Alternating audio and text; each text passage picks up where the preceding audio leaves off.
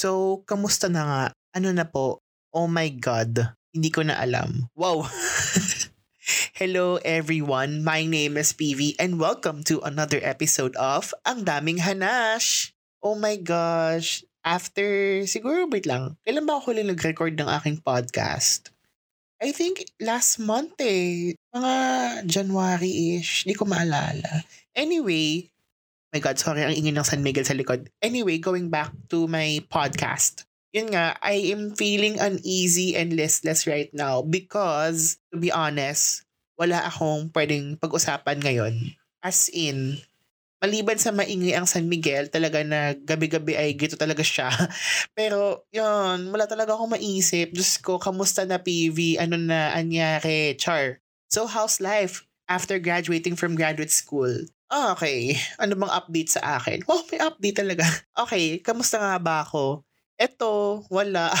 Feeling ano, nabobore, ganyan. Um, siguro, ano, sobrang saya ko lang kasi tapos na ako sa grad school, ganon. And ang hinihintay ko na lang talaga is yung mismong university graduation rights. Kasi nung January 16, it was only the college recognition rights. Iba po yun sa Lasal, okay? And after graduation, parang everything went back to normal na. Parang bumalik ako sa routine ko na work, work, work na lang ako. Work, ganon, work, work, work. Tapos eh, since may pandemic, work, tulog, work, tulog, ganon. Dati ang routine ko is work, school, work, school, ganyan. Uwi, kain, ganon. Dati before the pandemic happened. And now, parang nanibago ulit ako. But I think it is a reset from the gruesome and tiring schoolwork routine talaga. I mean, let's be honest, if you are in a grad school setting, parang nakakapagod siya, mami, 'di ba? Parang kung kailangan mo umalis ng maaga sa office just to go to school before your 6 p.m. classes, then you should do it, 'di ba? Parang, oh my God, nakakapagod naman talaga.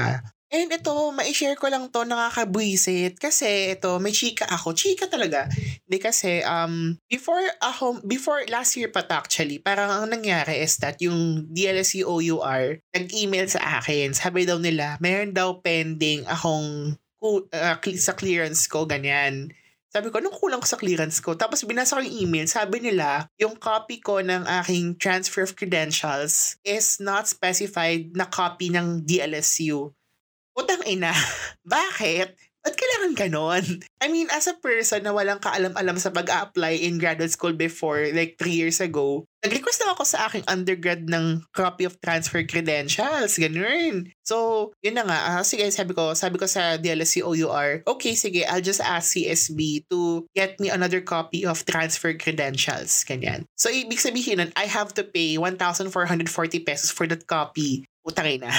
Nakakagigil, di ba? Yun, I asked an e- I sent an email to CSB registrar na I need to get a copy of ano transfer credentials na specified copy to DLSU, ganyan. And then I justified na wala akong idea talaga na dapat pala specific yung copy na to DLSU. So guys, for those who plan to study post-grad school in DLSU, if you are if they are asking for transfer of credentials, please please please specify it that it should be a copy for De La Salle University, okay? Huwag niyo akong tularan, just ko. Ngayon alam niyo na. So going back, So, nagbayad ulit ako ng 1,440 pesos for another copy of transfer credentials. So, since online na yung process sa CSB to request a document nga, yun yung ginawa ko online. And it took me a week na bigyan ako ng feedback saying na hindi pala ako pwede makakuha ng another copy of transfer of credentials because it only gets, parang isang beses lang siya pwedeng kunin. So, ibig sabihin, nagsayang na ako ng 1-4. Sabi ko, nainis na ako, sabi ko ganyan. So ang ginawa ko, nag-email ako sa DLSU OUR. Sabi ko, this is what CSB told me. I cannot get another copy of um, transfer credentials. So I do not understand if why do you need to ask for this copy. Can you please check on your end na ganyan-ganyan na ano ba talaga dapat, ganun. Kasi honestly, wala akong idea nung nag-apply ako kasi di naman nakalagay sa website niyo na kailangan nakaspecify na transfer for DLSL Keme-Keme ganyan. So if you can imagine my wrath on that email, I'm sure you would understand. I mean, di ba, mainis ka na lang kasi una, you wasted money nga talaga for for nothing. And then yun pala, sabi ng DLSU OUR, sige po, we will check. And then we will check po after the break, Christmas break. So okay lang, sige, fine. I will wait after Christmas, ganyan. At least naman ano, what's the good thing naman in DLSU UR is that they reply naman to me kahit papano. Kasi alam nilang galit ako eh. Naiinis na ako eh. Ganyan. Wala silang sistema. Okay yan na. Ay narinig din sa bibig ko. Wala silang sistema sa office sila. I mean, ala, ang, ang yaman-yaman ng school. Like, okay, the enroll, the students there are the, are the, what do you call this? Um, sila, yung enrollment, yung tuition fee ng mga students, yun yung main income ng school. So, ibig sabihin, malaki ang part ng mga estudyante sa operations ng buong school and or any kind of academic institution. So, and ano, para in return, they should give a good service naman din to the students. Diba? Ganun naman yun eh. Two-way street yan na dapat good governance. Well, good governance. So, parang ano yan, gobyerno ng Pilipinas the taxes the taxes that we pay dapat napupunta sa magandang paraan o ba hindi siya binubulsa parang ganun dapat yung nangyayari ba okay going back so yon they sent me an email DLSU OUR sent me an email na okay naayos na po namin sa CSB so we will clear your clearance na. Ganon. Okay sige fine. Eto na yon so na-cleared na ako sa clearance ko sa register os- registrar's office ganyan. And here comes the second delubyo ano na, gigil. So they sent ano another office from DLSU sent me an email that I have a pending balance of 200 pesos. Utang ina. Ang ina, 200 pesos. Anong meron? Anong kulang kong binayad? Kasi from what I understood, wala akong kulang na binabayad kasi naka-specify sa email nila na you have to pay this certain amount to different bank banks na accredited ng Lasal, ganyan. So yun yung ginagawa ko. I just follow what they are ano um, implementing. And then ngayon, they are asking me to pay 200 pesos for what?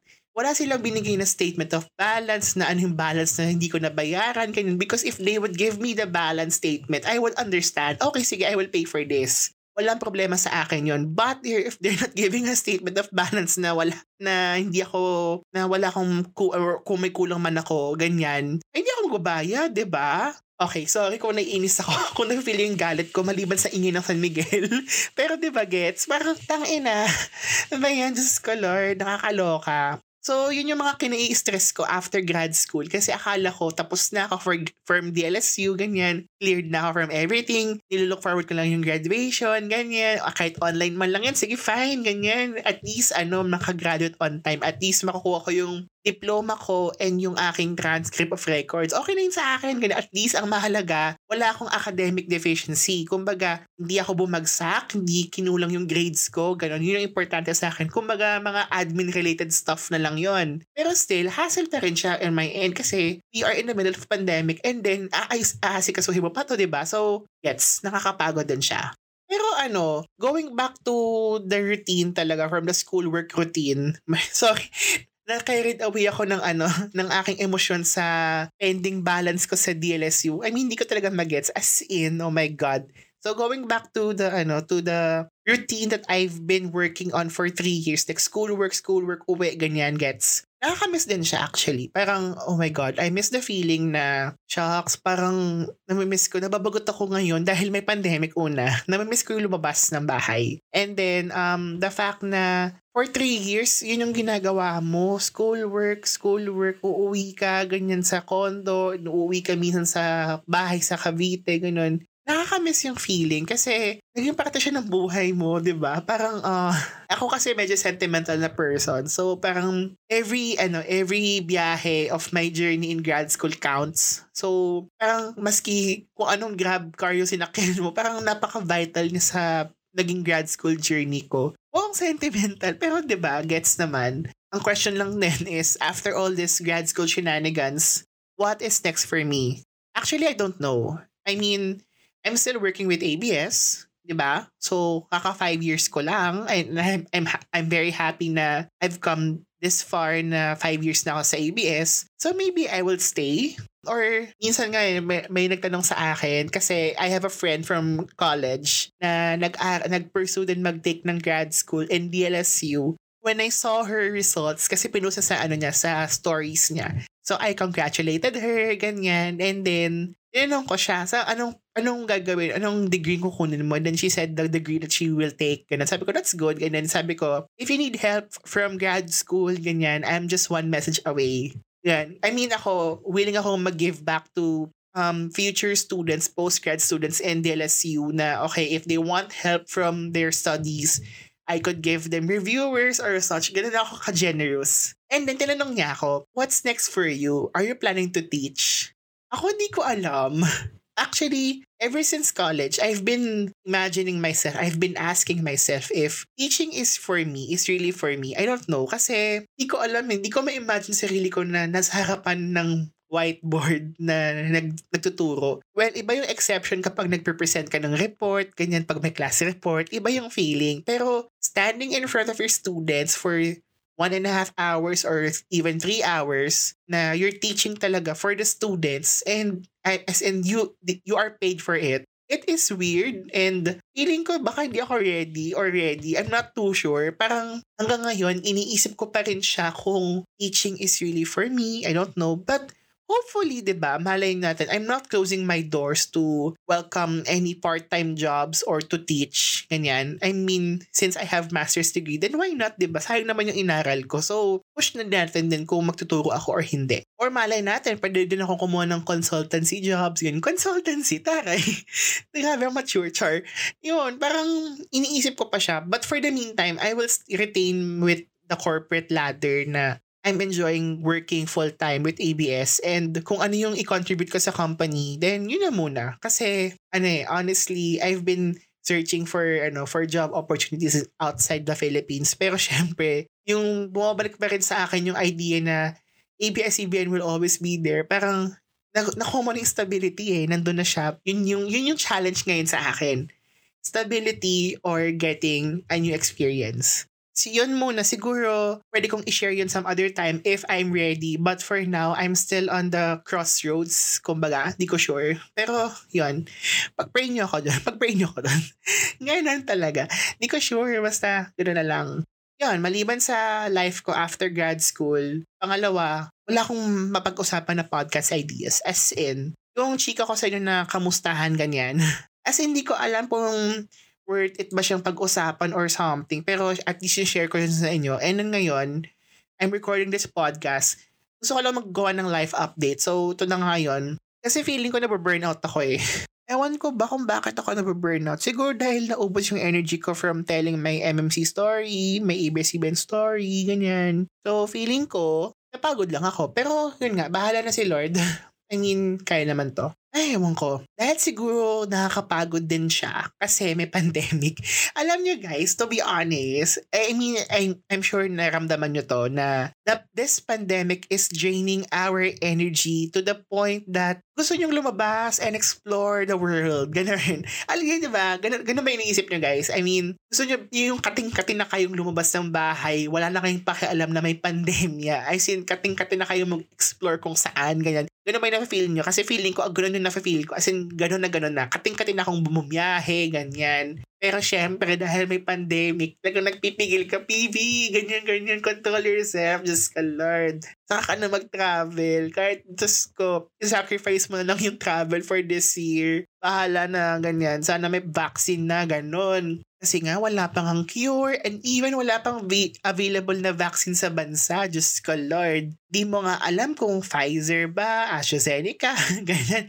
Di ko na alam, Diyos ko, ano nangyayari sa gobyerno to. Yun. Pero, eto, I have a question. Since I mentioned din naman talaga na yung mga explore the world, wanderlust thingy, ganyan, eh, shenanigans. ano ba yan? Okay, assuming that all of us wanted to travel once the pandemic is over, where do you wanna go? Ako, if you're gonna ask me, unang bansa na pupuntahan ko, as in bansa talaga, hindi local. I mean, Di ko alam. Kasi, I mean, nakaka-fixated na yung plano ko. Ayoko yung nagpapalit-palit ng plan. So, gusto ko talaga pumunta ng Sydney as in, I, we, I really wanna go to Sydney or anywhere in Australia. Wala lang. Gusto ko lang pumunta. Ganon. I mean, plano ko na siya since 2017. And, yun nga, four years na po. Hanggang ngayon wala pa rin. Nakaano pa rin siya, drawing, ganun. But hopefully, di ba? Hopefully, once the pandemic is over, I can go out and do solo travel to Australia or maybe Bali, ganun. I mean, gusto ko yun. I mean, alam mo ba, dream ko mag-birthday sa Bali mag-isa. Never ko pang nagawa mag-birthday mag-isa. Ano bang feeling ng nagbe-birthday mag-isa? Masaya din ba siya? Let me know guys. Di ko, di ko din kasi alam kasi usually I celebrate birthdays with my family. And to be honest, gusto ko, ako naman, ako naman mag-celebrate pag-isa. Kahit labag sa kalooban ng magulang ko, lalo ni nanay ko. Kasi nanay ko gusto niya kasama family, ganyan-ganyan. Gusto ko ako mag-isa. Dapat, nang, dapat mang, nangyari na yun noong 2019. Pero yun nga, since yung nanay ko, ay sama ako, sama ako. Wala akong nagawa. So yun, bahala na. But yes, for ano, once the pandemic is over, I swear, I will do everything solo, travel solo, ganyan. I mean, I want to explore all by myself. Bahala na. I mean, kung magtampo yung parents ko, wapakens. Bahala na mga mami, ganun. And speaking of the pandemic, okay, we really have no energy to go on. Hindi ko alam to. Nakapagod siya. Yun lang masasabi ko. And it's really sad. It's so sad na ang dami pa rin increasing cases of COVID-19 sa bansa. I mean, ilan ba yung, ano ba yung huling update? Kasi ngayon ay February 7. So, parang nakita ko nasa 500,000 plus na yung cases. Diyos ko Lord, 500,000 na. February na. Diyos ko Lord, paano pag nag, ano, eh, mag one year na po tayo naka-quarantine sa March? Ano na po mga mami, diba? Nakaka-frustrate din siya na nag increase yung cases every day, like there's no tomorrow. And ano ba, paano ko ba to sabihin? I mean, ayoko maging negative. Gets? I mean, lahat naman tayo ayaw maging ganun. As much as I want to blame the government on how do they handle the situation, you can even continue to blame and complain because you're exerting too much energy to of negative negativity from them. Parang if you keep complaining and blaming them, wala rin. Parang, eh, the cycle goes on and on and on. Parang, oh my gosh, please stop tang ina. Ganun. Parang na-hatching ako. Wait lang. Ano nga ba ako? Ayun na nga, blaming, blaming the go- government, Kemerot, ganyan. Ayun, nakakapagod siya mga mami. Kayo din ba? Ewan ko lang sa mga ano ha, sa mga supporters, ganyan, kung hindi sila napapagod, feeling ko, hindi. Malay ko sa kanila, bahala kayo, ganun. Pero ako, as a Filipino citizen, ingay sa labas eh. Feeling ko nanay ko, tatay ko, di ko alam. Okay, I think may tao sa labas. Tatay ko yan. Diyos ko, ano na naman ginagawa ng mga magulang ko. Hindi naman sila makatulog. okay, sana nga ba ako? okay, sorry for, ano, for naputol-putol, ano, flow of my conversation. Kasi naman, ayoko nung maingay sa labas. Naiinis ako kahit itong San Miguel na tatangin nila eh. Kasi na ba ako, ayun, alam nyo, ako as a person, nakakapagod magreklamo sa gobyernong ito na walang kakwenta-kwenta kahit sabihin mo wala silang kwenta, kahit anong administrasyon pa yan, wala pa rin silang kwenta. Kasi nga, they, we cannot feel the good governance here. My God, it's so sad. And yun na nga, if you keep complaining, oh my God, too much negativity, exerting negativity, and now I don't want to do that right now. So, ano bang gagawin natin? Ako as a, ano, as a citizen, I just want them to be accountable for their actions okay, there should be a concrete solution even if we are in a third, we, we are a third world country. Alam mo, may nabasa akong article coming from the president na we are just a third world country, something, something. Di ko alam yung context ha, basta nabanggit lang yun. Siguro, ano, babasahin ko siya further. And, ano ba yun, basta nakalimutan ko, mayroon siyang nabanggit na gano'n, something. Pero ang context niya kasi, parang wala tayong magagawa, ganyan-ganyan. Di ko alam ha, eh, correct nyo ako ha, correct nyo ako. okay, wag nyo akong i-ano dito, mga hayop, ganyan. Correct nyo ako. Basta gano'n. Eh ako naman, kung yun yung thinking natin, dapat hindi ganun. Dapat progressive ang pag-iisip natin, ganyan. Na despite that we are a third world country, we can do something, ba? So, dapat there should be a proper action plan. Kumbaga sa marketing, alternative courses of action, di ba? At saka, maliban sa ACAs, oh, ACAs, if there are people who can lead a government by action and by example, then there would be no problem at all. Okay, transparency is important then in good governance. As in, good governance is also, should be transparent and everything. Dapat lahat updated ng mga jutao, mga madlang people, ganyan. And speaking of transparency, okay, I will reiterate this. Transparency is very important talaga between the people, the citizens, and the government. So tayo mga tao, we are the ones electing a suitable leader or leaders and they do not own the whole country just because they hold on to the power. Okay, pakitandaan po yan lahat ng mga nil- na in- binoboto nating mga kandidato sa eleksyon, hindi sila ang nagmamayari ng Pilipinas. Namumuno lang sila, okay? Ang may-ari ng isang bansa ay yung buong Pilipinas, yung nakatira sa Pilipinas. Okay, hindi yung mga nakaluklok sa pwesto. Ayun, Diyos ko Lord. Diba nga, sabi nga ni Spider-Man dun sa quote niya, hindi ko si Spider-Man nagsabi, sabi dun sa Spider-Man something, with great power comes great responsibility. Ganon, ganon dapat mga mami. Ganon din dapat yung mga elected people, elected leaders. With great power comes great responsibility. Uy, kita mo, nag-agree din yung mga nasa labas. Charot. Ayan. If the people elected can't do proper governance, again, please do not hold into that power. If I were you, if you, ano, if you don't have a proper good governance, just don't run the elections anymore because you don't deserve it. And for the people, for us, the citizens, never idolize someone or someone na ano na politician or a celebrity na who will go into politics because of their personality and character. What's important is their portfolio and how they show proper governance in this country. Okay, quantity, quantity. Ano ba yan? Quantity tuloy. Basta ganun. Nalito na ako, sorry. Ang importante is meron silang portfolio na they have this good criteria or they did something good in this country. Ganon dapat. Hindi yung mga paapil-apil, papogi-pogi, ganon. And ito ah, ito lang sasabihin ko. Tandaan nyo to politicians are very different from a public servant. Elected leaders are public servants. Elected officials are responsible for serving their constituents, listening to their people, and not holding on to power. And lastly, public service is not a business entity. Yan ang hirap sa ano ngayon, sa ating political camerot ganyan everything comes in everything becomes business. So, 'di ba? That's why we have so many political dynasties everywhere. Yung mga tinatawag yung mga oligarchs and yung mga ano, ganun 'yon. So, doon sa mga political families like ano, magitin na natin, Aquino, Cojuangco, Duterte, Marcos, or kung sino man mga defensor, ganyan. Kung sino man mga D, Albano, whatever. Please, politics or public service is not a business entity. Take note of that.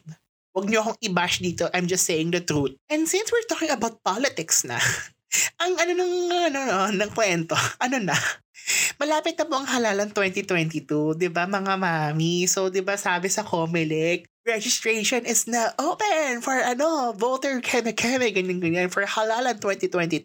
Guys, guys, guys, guys, I will reiterate this once and for all please, please, please, please register to vote for those who haven't voted in their life. Please, utang na loob, magparehistro na kayo para makashade na kayo ng bilog na hugis itlog.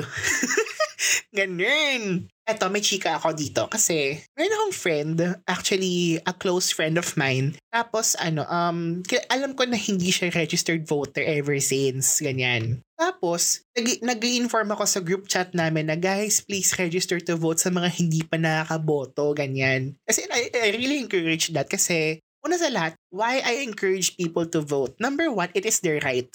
Number two, it is their right. And number three, it is their right. Yun lang yung explanation ko sa kanila. Karapatan nilang bumoto. Kasi, sayang ang boto nila pag hindi sila, pag nila ginawa yun, ganun. Tapos, sabi nitong friend ko, di ko na siya papangalanan kasi I'm sure baka di siya makinig nito or wala siyang pake. Pero still, I will generalize this. Sabi niya, they, she will just rely to the votes of the majority kung sino yung manalo. Ang ina, medyo nainis ako doon.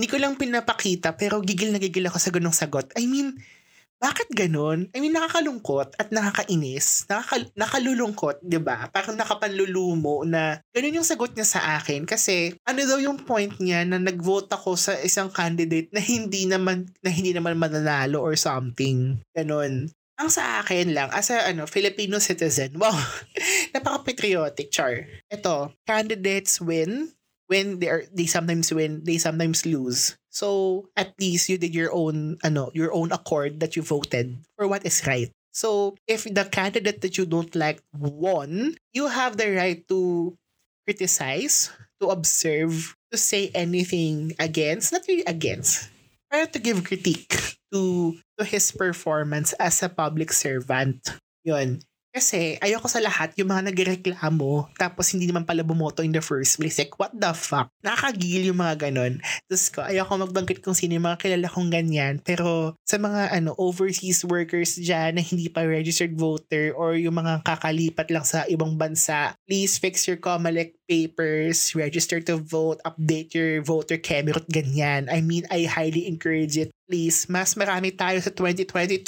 okay? Kasi, kaya ko lang sinasabi yon dahil, I mean, ano eh, hindi sayang ang boto ninyo, honestly. I mean, if you voted for, ano, kung halimbawa ako, I voted for this ano, eh, ano, candidate number letter A, at least I did something right na I voted for him or her because I know that he or she can serve the country well.